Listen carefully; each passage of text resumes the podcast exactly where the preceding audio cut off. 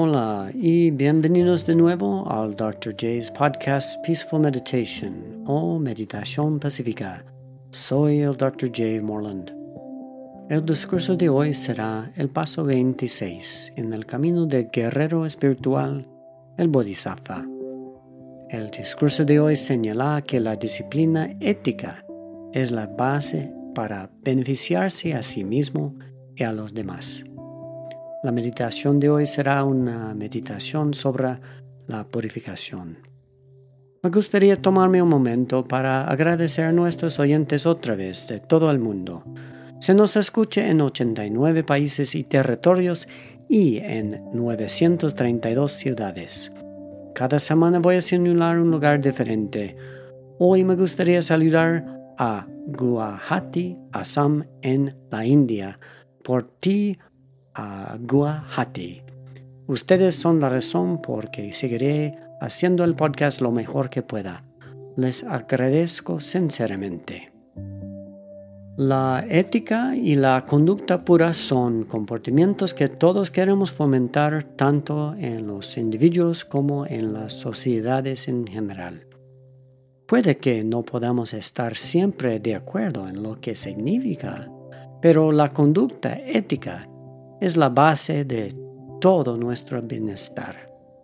Las religiones lo predican, las escuelas lo enseñan, los gobiernos lo legislan, los padres hacen todo lo posible para criar a sus hijos para tenerlo. Pero es difícil, ¿no? La parte difícil no es la idea de comportamiento ético o conducta pura.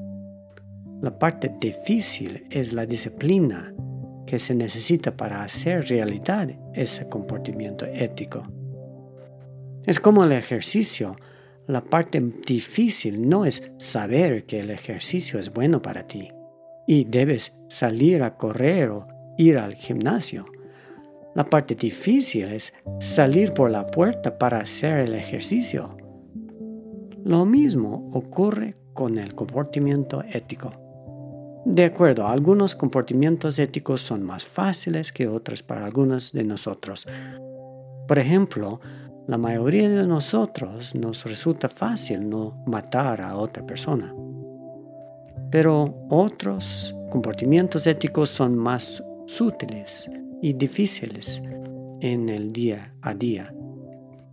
Por ejemplo, jurar o, usar un lenguaje duro puede ser demasiado fácil para nosotros. La disciplina es la clave, ¿no? Aunque sabemos lo que es comportarnos éticamente, muy a menudo la parte difícil es llevar a cabo lo que sabemos que es bueno.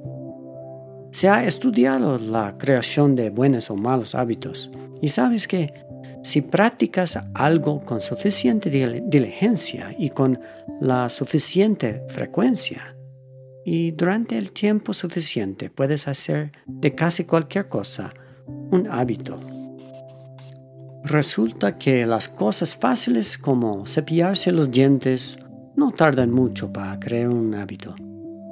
Por el contrario, las cosas más difíciles, como hacer ejercicio a diario, tarden más en crear un hábito.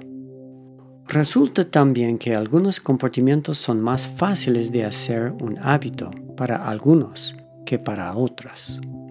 No es de extrañar, ¿verdad? Sin embargo, si sabemos que el comportamiento ético es importante para nosotros, entonces, ¿por qué no comenzamos a usar la diligencia para hacer de ese comportamiento un hábito? Y si es un hábito más difícil para nosotros romper, entonces, ¿por qué no usamos aún más diligencia? Una forma de ser diligente y dominar la disciplina ética es concentrarse cada vez más en incluso la infracción más pequeña o el más pequeño desliz ético para progresar. Por ejemplo, si quieres dejar de robar, primero debes definir el robo de una manera aún poco más detallada. Por ejemplo, no tomar lo que no se da libremente. Es una mejor manera de definir el robo de una manera muy disciplinada. Cuando defines el robo así, te vuelves más consciente de las infracciones más pequeñas que estás tentado a cometer.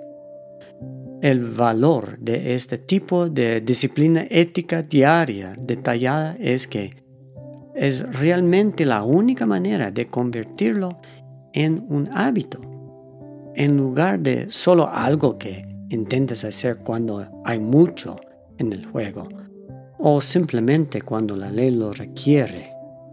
La razón por la que la disciplina ética debe aplicarse de manera constante, incluso para las cosas pequeñas, es que si te comportas de maneras poco éticas para las cosas pequeñas, entonces serás más propenso a tomar decisiones poco éticas a mayor escala también.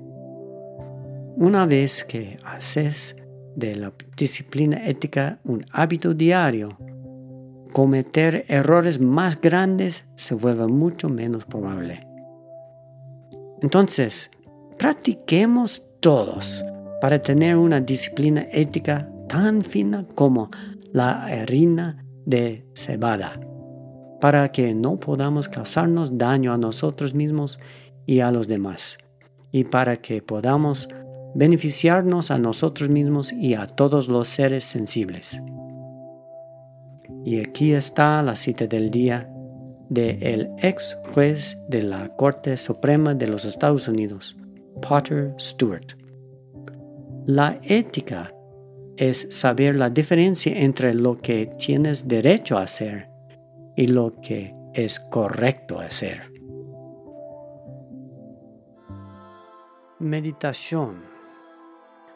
La meditación de hoy será dar y tomar o Tonglen. Encuentra un cómodo asiento de meditación. Comienza con el pensamiento que esta práctica de meditación me beneficia a mí mismo y a todos los seres.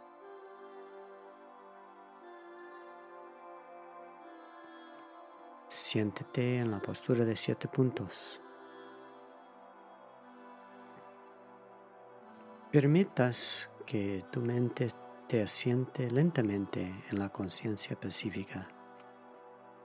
Siéntete relajado con las manos en las rodillas o en el regazo, con la espalda recta y cuello y la cabeza rectas, la barbilla ligeramente hacia abajo, la lengua hasta el cielo de la boca.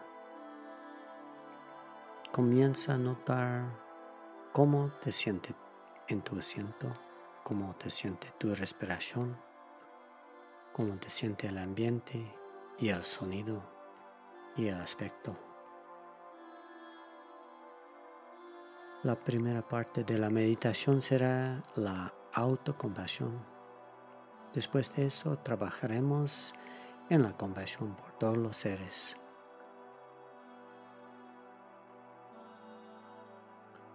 Lo que me gustaría que hicieras es visualizar la imagen más compasiva de que puedes creer. Puedes elegir una deidad o imagen o persona que sea más inspiradora para ti.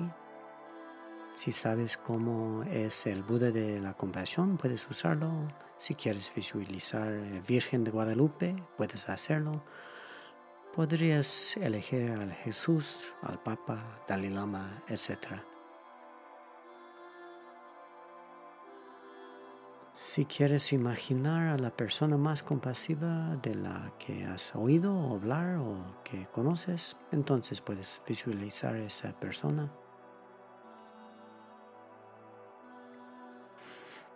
Coloque esa imagen a la distancia del brazo y por encima de ti en forma de tamaño natural.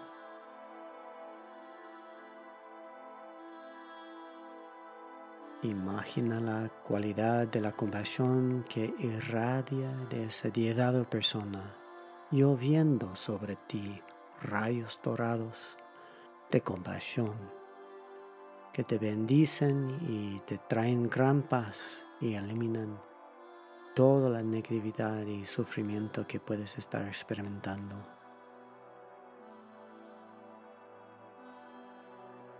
Ahora imagina que con cada inhalación estás recibiendo todas las bendiciones y rayos de compasión de la deidad.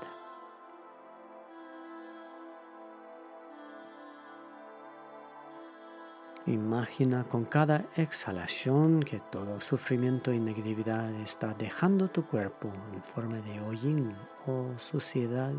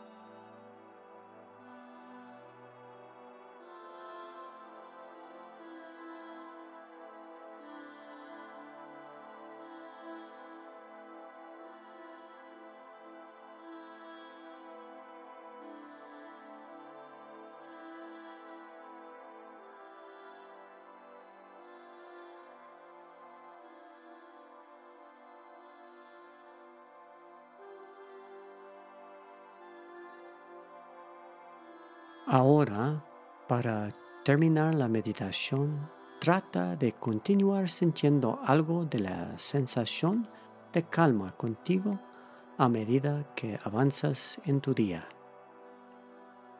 Recuerda cómo se siente esto y recupera ese sentimiento siempre que puedas. Ahora te recomiendo que te digas a ti mismo a través de esta práctica que todos los seres tengan felicidad y las causas de la felicidad.